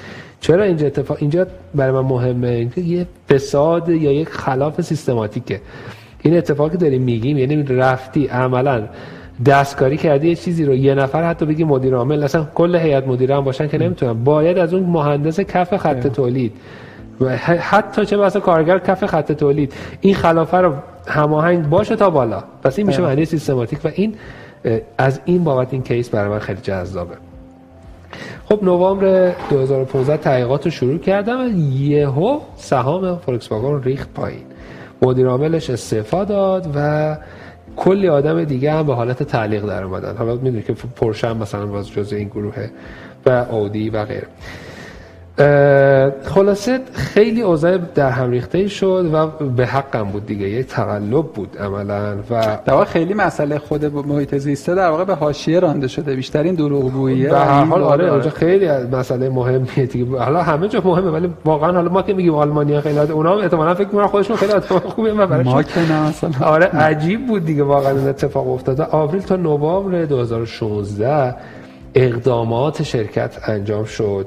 16 و در واقع دو دهم یه بیانیه داد اعلام کرد که آره ما 16 میلیارد یورو حالا 16 دو دهم حدود 32 بخش 16 دو دهم میلیارد یورو میایم برای اصلاح انتشار گازهای گلخانه‌ای یعنی یه چیزی خیلی فراتر از اون کاری که کرده بودن انجام میدیم. و میایم روی خودروهای الکتریکی کار می‌کنیم به نحوی که مثلا 10 سال دیگه یه چهارم فروشمون مثلا تا 2025 مثلا فرض کن بشه خودروهای الکتریکی و سعی می‌کنیم که این مسئله رو یاد بگیریم خودمون اصلاح کنیم و این جمله جالبی با فرهنگ سازمانی باز ارزش محور و یک پارچه ایجاد کنیم. این باز بودنه و این داستانه. یعنی که احتمالا اونایی که فسادو می‌دونستن هم می‌خواستن بگن ولی ساختار سازمانی انصداد بشه نمیذاشته. این کیس از این بابت خیلی جالب ولی خیلی دیر در واقع به نظرم به این نتیجه رسیدن و در نهایت ژانویه 2017 یه بیانیه داد که آقا به جرماش هم اعتراف کرد یه قرامتی داد دو هشت میلیارد دلار به عنوان مجازات کیفری و کلی هم به اصطلاح هزینه های دیگه یک میلیارد دلار بابت ادعای مدنی ادعا به حال یه سری ادعا شده بود روشون و در نهایت حالا این قضیه فیصله پیدا کرد و حالا به نوعی میشه گفت که به اتمام رسید. این بحران حالا اتفاق جالبی میفته هنوز که هنوز تو نظر سنجی ها آلمانیا بهش باور زیادی دارن و سه چهارمشون در واقع معتقدن که بقیه خودروسازان و همون اندازه مقصر دستکاری هن و حتی دو سوم آلمانیا میگن که این رسوایی اقراق‌آمیز و فولکس واگن رو به عنوان سازنده اتومبیل عالی می‌شناسن. یعنی میگم که حالا این وسط حالا سوابق درخشان پیشینش بوده. یا نقش روابط عمومی بوده. من جزئیات کیس که چه اتفاقی میفته واقعا اینا اینقدر موفقت نمی‌دونم. ولی یه اتفاق جالب ترم تو این کیس افتاد. باز شاید به مدیریت بحران مستقیما مرتبط نیست ولی بحران بزرگی بوده دیگه. یه اتفاق عجیب میگم. شما تصور کن جزو بزرگترین خودروسازهای دنیا باشی و این اتفاق برات بیفته. این بود که بعد از اینکه اتفاق افتاد یعنی بحران که پیش میاد مثل این رسوایی که پیش میاد خب تحقیقات گسترده تر میشه. رفتن دیدن نه مثل اینکه گر حکم شود که مست گیرند در شهر هر که هست گیرند خلاصه دیدن که تو اروپا یعنی یه شورایی هست به نام شورای بین‌المللی حمل و نقل پاک و انجمن اتومبیلرانی اروپا یه تحقیقاتی انجام دادن. دیدن تو ولوو، رنو، جیپ، هیوندای، سیتروین، فیات هم یه کارایی کردن. و خلاصه دیدن بهتره که قضیه رو خیلی احتمالا بازش نکنن چون همه خودروسازا که نمی‌تونن جمع کنن. این یکی از اتفاقاتی که حالا ما قبلا گفتیم گفتیم یکی از دلایل بحران می‌تونه دلایل تغییرات قانونی باشه تغییرات اجتماعی باشه. یک سیاست گذاری به غلط میاد یه سیاستی رو می‌ذاره. خیلی بلند پروازانه آرمانگرایانه. که از فردا هیچ ماشین حق نداری این درصد آلندگی داشته باشه. وقتی می‌بینیم این همه توش درگیرن به نوعی به نظر می‌رسه که این دلایل بیرونی گاهی واقعا مدیره هم حق داشته. تو وقتی می‌بینی فقط فولکس نبوده. همه اونای دیگر یه کاری کردن. می‌بینی که نه انگار سیاستگزار دیگه خیلی بلند پروازانه این کار کرده و منحصر به ما نیست. یعنی ما مثلا یه وقتی ممکنه که سیاستگزار ما مثلا تو عرصه یکی از حوزه های مثلا کسب و کار بیاد یه سری محدودیت ها بذاره. بعد واقعا خیلی بنیاد بنیاد منطقی پشتش نیست. آره خیلی بلند پروازانه است. همه ما دوست داریم که مثلا چه می‌دونم همه چیزای خوب برامون اتفاق بیفته. ولی واقعا تو دنیای واقعی این اتفاق نمی‌تونه بیفته. اینجا خیلی بیشتره این مسئله. یعنی ما این اتفاق رو خیلی زیاد می‌بینیم. و اصلا اساسا مقررات زدایی برای همین اومده. اونجا ولی این مسئله رو بهش خیلی فکر نکردن شاید که امسال اتفاقات بیفته. امیدوارم. البته شروع بشه و این فرهنگ جا بیفته که قرار نیست هر چیزی که سیاست گذار توی پشت میزاش میگه به واقع اتفاق بیفته. این کیس دو سه تا نکته داشت که به نظرم جالب بود. به حال حالا اونایی هم که مثلا لو رفته بودن ظاهرا جرایم علیهشون اتفاق افتاد و این قضیه ظاهرا هنوز این فراخواناشون یه سریاشون ادامه هم داره. خیلی نمی‌تونیم الان وقت نمی کنیم در موردش صحبت کنیم. تو سایت انشالله می‌ذاریم. یه مورد نسبتا مشابهی داشتیم تو ایران مثلا تو ایران خودرو ما داشتیم که یه اتفاقی افتاد. خودروها آتیش می‌گرفتن 450 خیلی اتهامات زده شد. و در انتها حالا این, این کیس ایران خودرو هم جالبه. اگر رو سایت مراجعه بکنن مخاطبینمون می‌بینن. خیلی ظرافتایی داره و اون مراحل استراتژی پاسخ به بحران دقیقا توش دیده میشه.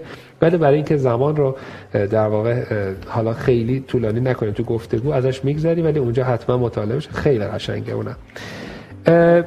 اما کارکرد لقمان حکیم رو داره دیگه در عرصه مدیریت بحران. بریم سراغ کیس اوویچ آره.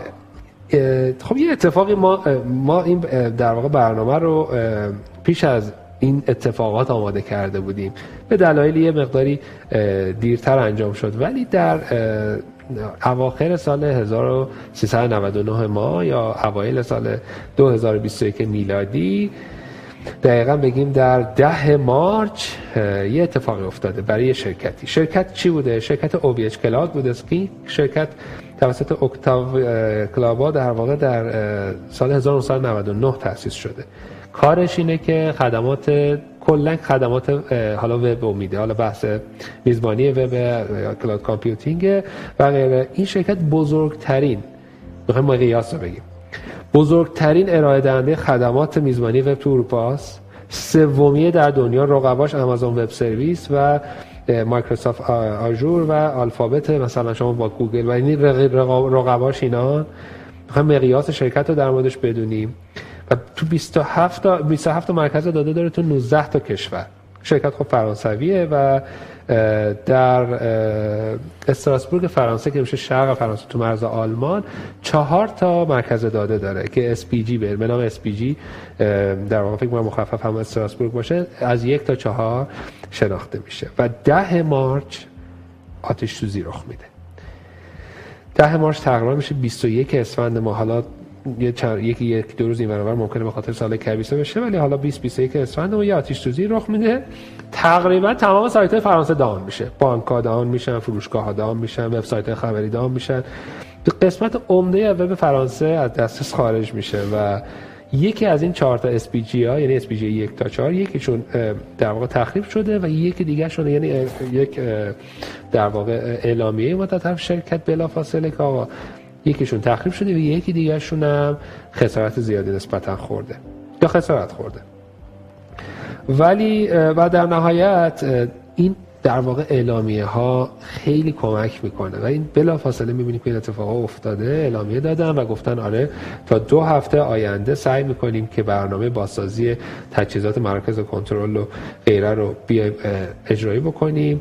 ولی خب مطمئن نیستیم چقدر داده ها برمیگرده ولی نیاز به بررسی داره و یه سری پیشنهادات هم مطرح کرده و یه ایمیل هم زده که آقا این اتفاق افتاده وضعیت سرویس شما اینه به این طور به این صورته و اصلا آیا داده های شما احتمالا در قابل مثلا بازیابی هستن در مدت طولانی یا نه؟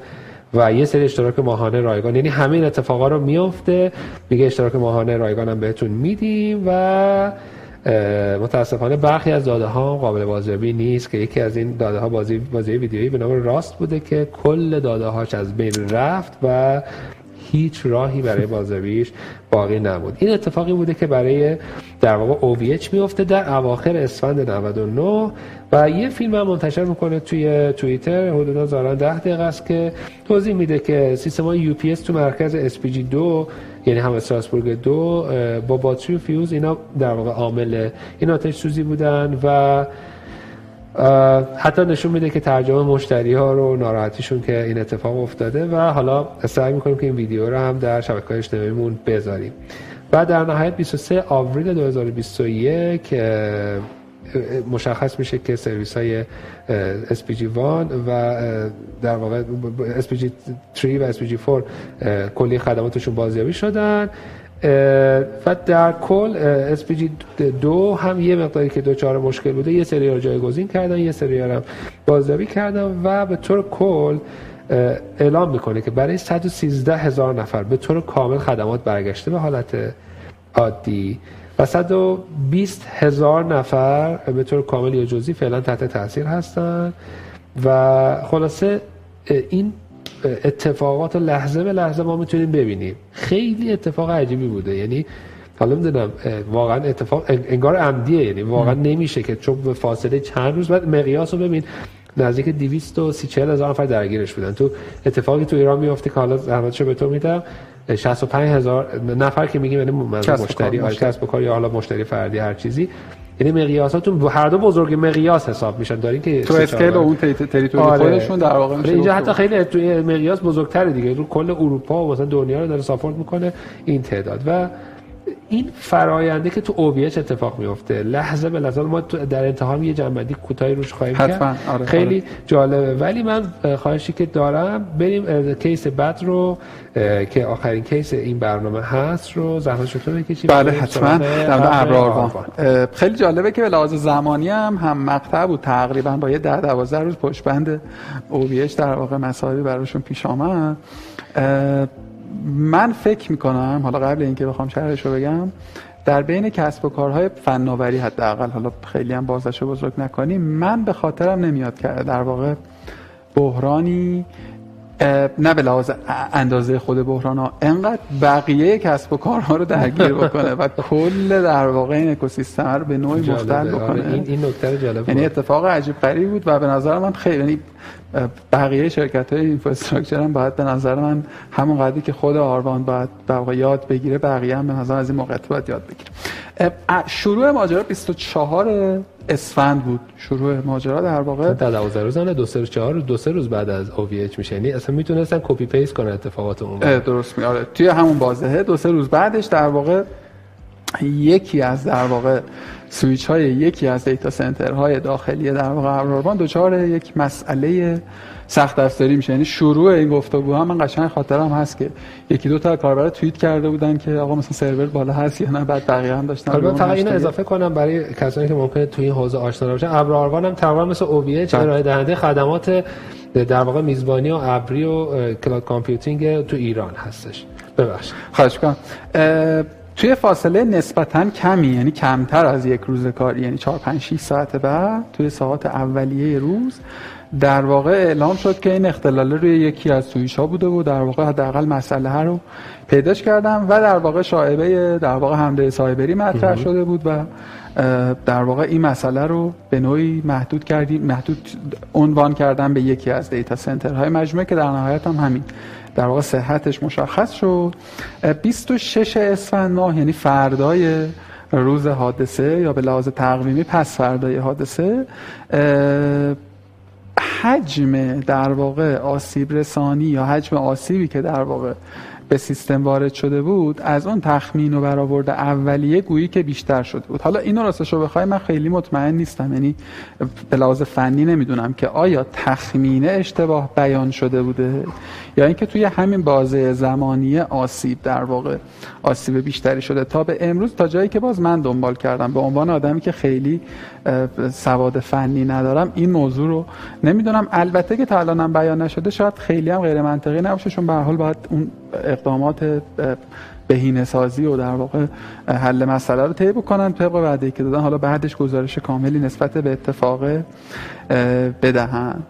از 27 اسفند یعنی میشه گفت سه روز بعد از در واقع اصل حادثه بازگردان اطلاعات فرایندش آغاز شد. یعنی طبق باز اعلام نیمه رسمی ابراروان این نیمه رسمی درون کوتیشن به اون واسطه است که در واقع ارکان رسمی سازمان پاسخ نداد و مدیر عامل مجموعه توی رسانه شخصیش در واقع اوویچ هم بعضا مدیر عامل این کار می‌کنه ولی فکر می‌کنم من خودم دقیق خودش رو دنبال نکردم. ولی انگار کلا فقط مدیر عامل بود. ولی اینجا به که ترکیبی از مدیر عامل و حالا اوویچ رو خیلی نمی‌شناسم ولی در مورد ابراروان خب چون خیلی گره خوردن. اسم مدیر عاملش با سازمان آره یعنی خیلی هویت در هم تنیدهی داره. ولی این به نظر من حالا جلوتر یه خورده اگه فرصت شد گپ می‌زنیم. این نباید به نظر من این علت موجب این بشه که فراموش کنیم محل در واقع عرضه خبر و بروز کردن کاربر جای دیگری ارزم به خدمتت که اطلاعی که داده شد دو سه روز بعد در صبح که 97 ممیز 3 درصد از اطلاعات ریکاوری شد. یعنی این اطلاع رسمی در واقع داده شد. و خب طبیعتا توی این موقع آدم هایی چون من که خیلی شاید دانش فنی ندارم مفروضشون بر اینه که خب حل شده دیگه قصه حل شده و این دو, دو درصد و اندی هم در واقع اتفاق میفته و این چونین نشد. یعنی این اتفاق نیفتاد و توی این 97 3 درصد به نظر باقی ماند. و از اینجا فرایند اطلاع رسانی خیلی کند شد. و خیلی کند و خیلی پراکنده شد. حالا میگم هنوز تا صبح امروز من واقع سعی کردم که بخونم ببینم اتفاق تازه تری افتاده یا نه. گزارشی یا مثلا یک چیز معین تری که توضیح شفاف تری داده باشه حداقل فعلا من نیافتم که اگر که بود و دوستانی انتقال بدن حتما توی جنلاهی که داری منتشر خواهیم کرد. اواخر اسفند یعنی روز آخر اسفند سی اسفند و یک فروردین. اعلام شد که از تیم های بیرونی مجموعه ارباربان کمک گرفته. یعنی مشخصا تیم های از کشورهای آلمان و ترکیه و غیره که کمک بکنن که کلاسترهایی که در واقع دچار آرزه و مسئله شدن رو استیبل بکنن و فرایند بازگردان اطلاعات رو تحصیل و تعجیل ببخشن. یک ماجرای اساسی یعنی اینو باز نقل از مشاهدات خودم می‌کنم. شکوه و شکایت و اون حالا اسمشو بحران بذاریم از سمت مخاطب غالبا بر این بود که ما چرا نمی‌دونیم الان تو چه وضعی هستیم. یعنی می‌دونی خود بحرانه حالا در نظر بگیر یعنی خودتو بذار جای اون آدمه کسب و کار شب عید سه روز مونده به پایان سال. دو چهار یک مسئله میشه در دسترس نیست و بدتر به زعم من این من خودم بذارم جای اون آدمه. تو نمی‌دونی که کی قراره که مشکل حل شه. این رو هم و این اطلاع رسانیه من, من client مشتری در واقع ابرآروان نیستم. نمی‌دونم که internally و برای مشتریانشون این اطلاع رسانیه رو انجام می‌دادند یا نه.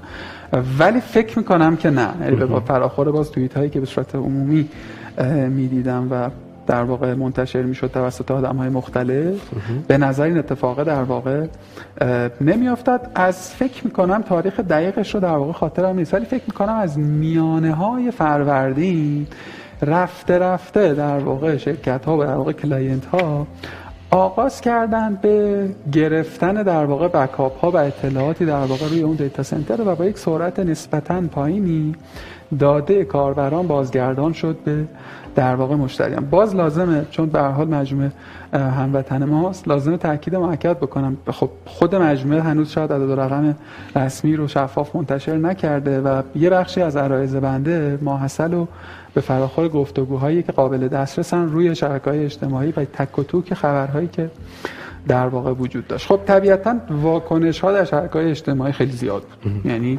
حالا هم قاطی شد با یه موضوعات دیگه که از موضوع بحث ما خارج پیرامون این شرکت همین که حتی آدم هایی که خودشون مشتری ابراروان نبودند و مستقیم درگیر قصه نبودن شروع کردن به ابراز نظر و اظهار فضل و امثال هم ولی یک چیز خیلی به نظر من مهمی که باز می‌تونم به اول اول این اپیزودم ربطش بدم وجود داره که یه بزرگواری مثل امین آندرلاین اچ که من نمی‌دونم کیه. دی ماه سال 98 یه سال قبل یک سال و یک ماه قبل. در واقع گویی که در واقع توی پیامی مستقیما اطلاع داده بوده این موضوع رو به ابرآروان گفته بوده یعنی این آره evidence رو در واقع داره و ممکنه که استفاده در واقع میشه گفت که مثلا white hat بوده رفته report کرده که آقا اینطور مشکلی هست یه اینطور امکانی یه اینطور نشانه رو هم پیدا آره، کردن و به قول معروف خود بدان و اینها. ببین باز اینا من چیزی که از توییت خود اون آقای امین underline H دیدم اینه که خیلی مثل اینکه response ی نگرفته. چون در حد که خیلی ممنونم. دست شما درد نکنه و آره یعنی جالب اینا خیلی کمتر روش بحث شد. یعنی یه عده اومدن گفتن ولی این این واقعا مهمه. یعنی یه نفر به تو اطلاع داده که آقا اینجا خطرناکه ها. یه سال خورده یه حالا اصلا ممکنه اون پیامه اصلا تو سلسله مراتب سازمانی شده شده باشه. امیدواریم خب. که همش واقعی باشه. چون من نمی‌دونم عکس العملی آروان نشون نداد که آقا این پیام نه آره تو مثلا واقعا تیکت های ما بوده مثلا. یعنی شاید اصلا اصلا شاید نبوده شاید به موضوع مسئله دیگه اشاره آره. داشته ولی خب خیلی به نظرم اگه واقعیت داشته باشه خیلی مهمه آره طبق ادعای خود این آقای امین گویی که مشخصا همین اتفاقه رو من آرزیابی کرده بودم اطلاع داده بودم و تشکرم گویا شده و ولی اتفاقی نیفتاده.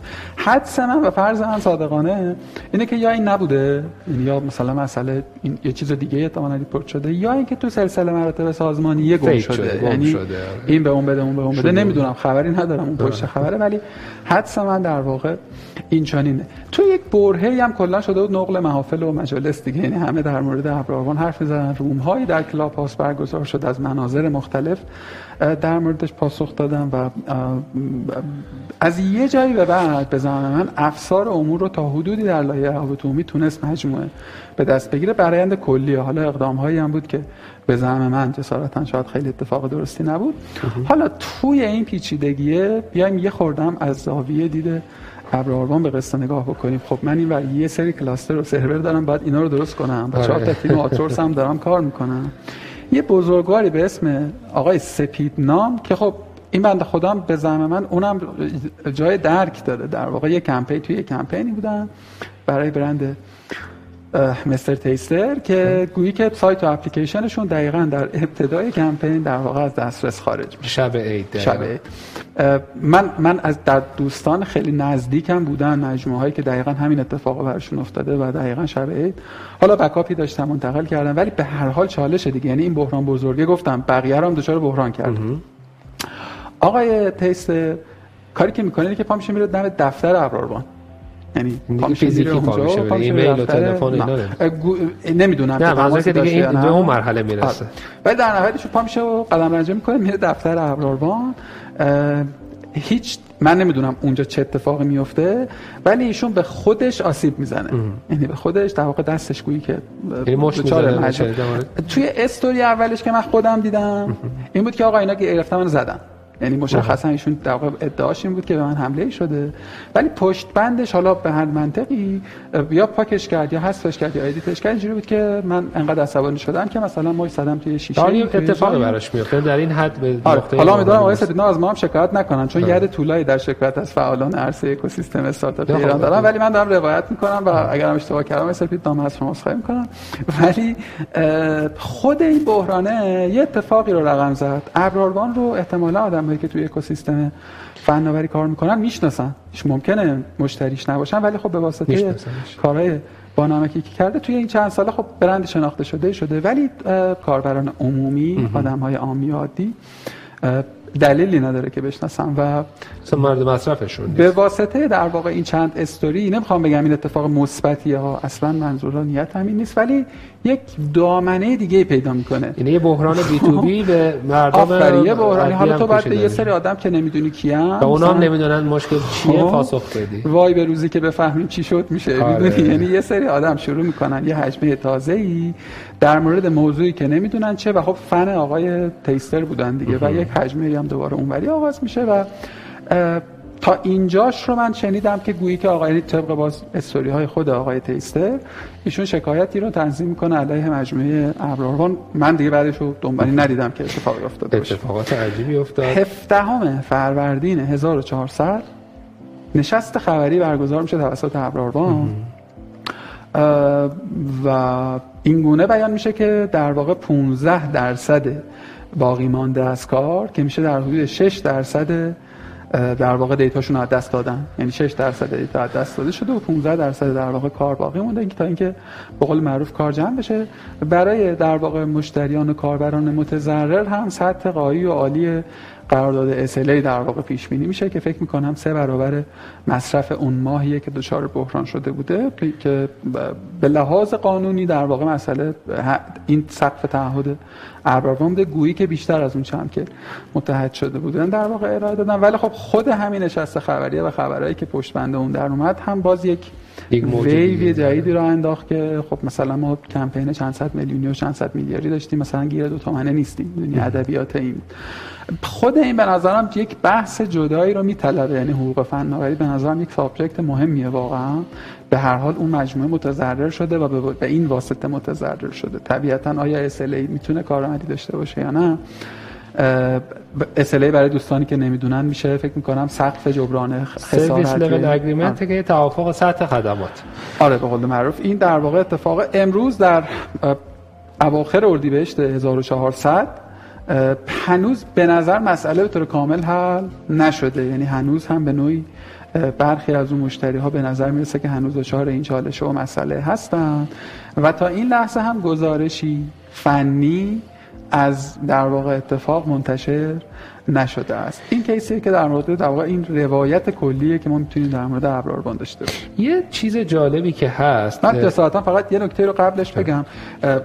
مثل کیس های دیگه این لابلام یه سری اتفاقای دیگه هم افتاده یه سری گفتگوهای دیگری شده که احتمالا توی گفتمان بنده نبود. و خود این اساسا راستش بخوای یک جای نقدی هم ایجاد می‌کنه و اینکه چقدر ما در واقع اینجا هم این نقد به ابراروان نیست به طور کلی به اکوسیستم ماست که گفتمانمون مستند نیست و گفتمان رسمیمون خیلی ضعیفه و تو مواجهه های این آدم های شبیه و نظیر ما احتمالا با چالش های جدی مواجه میشن. برای خود اون مجموعه هم در واقع اتفاقات جالبی نمیفته دیگه وقتی که تو درست گفتم پیش هم پوشانی و همزمانی اتفاقی بین تقریبا ابراروان و مشابه این و چند برابر اسکیل مقیاس بزرگترش توی فرانسه میفته ما یه جدولی درست کردیم تو وبسایت می‌ذاریم حتما پیشنهاد می‌کنیم ببینید ولی یه اتفاق یه ظرافتی هست. ببین به من در مورد اوبر گفتم سه روز یه روز دو روز و اینا رو من بررسی می‌کنم. یه جدولی که نگاه کردم نگاه کردم ببینم که چه اتفاقی افتاد و چه عکس العملی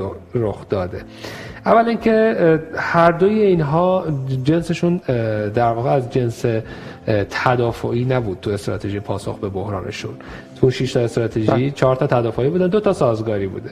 و به نظر میاد سازگاری بوده. حالا یه کمکی هم از اون استراتژی تدافعی ممکنه حسب مورد استفاده کرده باشن. اما یه نکته خیلی مهمی وجود داره. من به نظرم می‌رسه تو بحرانای اینجانین ابتکار عمله خیلی مهمه دیگه. OVH یک روز بعد بیانیه صادر می‌کنه. اوبر دو روز بعد که تازه اون یه روز هم دنبال این بوده که ببینه واقعا داستان اولای اصلا رقیبه یا نه. یعنی یه روز دنبال یکی فرستاده بره تعطیلش در بره می‌فهمه نه احتمالا ممکنه کار خودشون باشه. دو روز ابراروان ظاهرا سه روز بعد در واقع این جزئیات رو میاد اعلام می‌کنه. اینطوری که من حالا باز, باز میگم بر اساس اون چیزی که ما داریم. این یه نقطه بسیار مهمی من به نظرم و ما تو کشورمون این اتفاق زیاد دیدیم. حالا چه تو کسب و کاری و چه تو غیر کسب و کاری که این بحرانه پیش و این پر شایعه می‌کنه جامعه رو. بعد دیگه تو نمی‌دونی هر کدوم شایعه ها ممکنه خودشون یه گلوله برفی بشن که تو رو از بین ببرن. یه نکته مهمی رو هم اینجا بگم. ببین در business در واقع اوبر در business فولکس و خب. مثال های دیگری که مفصلا روی سایت گذاشتیم اتفاق افتاده. یعنی حالا من الان بگم یه هفته دیگه response بدم فقط ممکنه که عواطف آدم ها رو دچار مثلا بهبود بدم یا خشم کمتر بکنم. ولی در کسب و کاری که داره زیر ساخت infrastructure می‌ده دست مردم و من کل کیان کسب و کارم رو بر اون مبنا استوار می‌کنم. این سرعت معنای متفاوتی داره. دقیقا. یعنی من اونجا لازمه که تصمیم تصمیم بگیرم که قراره چه اقدامی بکنم. روی همون مثال اوویش اون بیانیه فقط شرح ماوقع نبوده. می‌دونی؟ یعنی شرح ماوقع که آقا چی شده؟ اومدن پلن پروپوز کردن که ببین ما توی دو هفته آینده قرار این کار رو بکنیم. قرار روز اول این کار بکنیم روز دوم این کار بکنیم روز سوم. یعنی می‌خوام بگم اون در واقع بیانیه مستقل از اینکه به درستی شما اشاره کردی از جنسش جنس پذیرش و acceptance بوده. همونطوری که ابر آروان خیلی صادقانه و شریف به زعم من از ابتدا مسئولیت رو پذیرفت. ولی ولی ولی همراه با یک برنامه بود اونچه که در واقع. یعنی می‌دونی من مخاطبه من خودم می‌ذارم با جای مخاطبه توی این case خاص. من در اونجا می‌تونم تا حدودی حداقل یه برنامه‌ریزی نصف نیمه داشته باشم. منی هم که دچار بحران شدم حالا منم برای بحران خودم بیام یه برنامه‌ریزی آره دقیقاً. و این خیلی یه وقتایی برای من گمراه کننده میشه من مخاطب. و بعد شروع می‌کنم میگم خب نکنه چی شده نکنه اینترنت قطع شده نکنه اون اتفاق افتاده و اصلا کلا همه چیز میرزه به هم. این جدولم پیشنهاد می‌کنم به مخاطبین ما حتما به وبسایت مراجعه کنن ببینن و تقریبا میشه گفتش که ما مباحثمون برای این اپیزود به پایان می‌رسه. خیلی ممنون. من یه نکته دیگه رو فقط فکر می‌کنم که لازمه که در واقع بگم همونطوری که در ابتدای کیس در واقع هم گفتم یکی اینکه خب واقعا جنس اتفاق اتفاقی بود که توی یک ویژگی های خاص رو در واقع منحصر به فرد خودش رو داشت. یه چیز دیگه ای هم که ما البته تعمدن در موردش گفتگو نکردیم ولی خیلی لازم و واجب و در واقع مهمه که مخاطب در واقع متخصص ما حواسش باشه. ما یک بحرانی رو داریم در مورد این برند داریم در مورد صحبت می‌کنیم که همزمان درگیر یک بحران دیگه ای هم هست. یعنی یه بحران دیگه ای هست. از جنس دیگری داره برای این موضوع سایه میافکنه. یعنی یه گفتگوی نگاتیوی در مورد برند هست. کاری به دلایل و ماجراهاش هم نداریم. بحث متفاوتی رو میطلبه. یه خورده فضا رو فضای مخشوشی می‌کنه. چی می‌خوام بگم؟ می‌خوام بگم که تجمیع همه اینها در کنار هم دیگه فعل پاسخگویی و فعل ریسپانس دادن رو با ریسک های متنوع و متعددی آغاز در واقع همراه می‌کنه. ولی در نهایت چیزی که من به شدت اولا منتظرشم یعنی این چون در فرهنگ و رفتار ابرار اینه که یک می‌دونی یعنی این بار آموزشیه رو این مسئولیت رو به زعم من داشته باشن که بیان به بقیه ما که توی این موقعیت نبودیم این دانش اکتسابی رو منتقل بکنم و با یه گزارش شفافی هم به مخاطبین و هم به کاربرانشون این پاسخ رو بدن. ما تقریبا همه تقریبا که تحقیقا همه آنچه که باید رو گفتیم. خیلی ممنون که در این مدت ما رو شنیدید یا اینکه تماشا کردین. خیلی توی دل گفتگو گفتیم. من برای آخرین بار تکرار بکنم. تقریبا بخش عمده محتوایی که در موردش گفتگو کردیم روی وبسایت هم هست. توی مقالات و در واقع پست های متنوعی خواهیم گذاشت. همینطور روی توییتر و اینستاگرام و در واقع سایر شبکه های اجتماعی یا podcatcher ها می‌تونید ما رو دنبال بکنید و پیگیرمون باشین. خیلی متشکرم از اینکه همراه ما بودید. تشکر می‌کنیم از گروه آیو به ویژه آیو جهانبین که به ما همراهی می‌کنن. اگه این برنامه رو دوست داشتین خواهش می‌کنیم حتما ما رو به دوستاتون یا کسایی که فکر می‌کنید این برنامه براشون مفیده معرفی بکنید. و همینطور تشکر می‌کنیم از همکار پژوهشگرمون سرکار خانم فائزه هیدری که زحمت زیادی برای تدوین متون این برنامه کشیدن. خدا نگهدار. خدا نگهدار.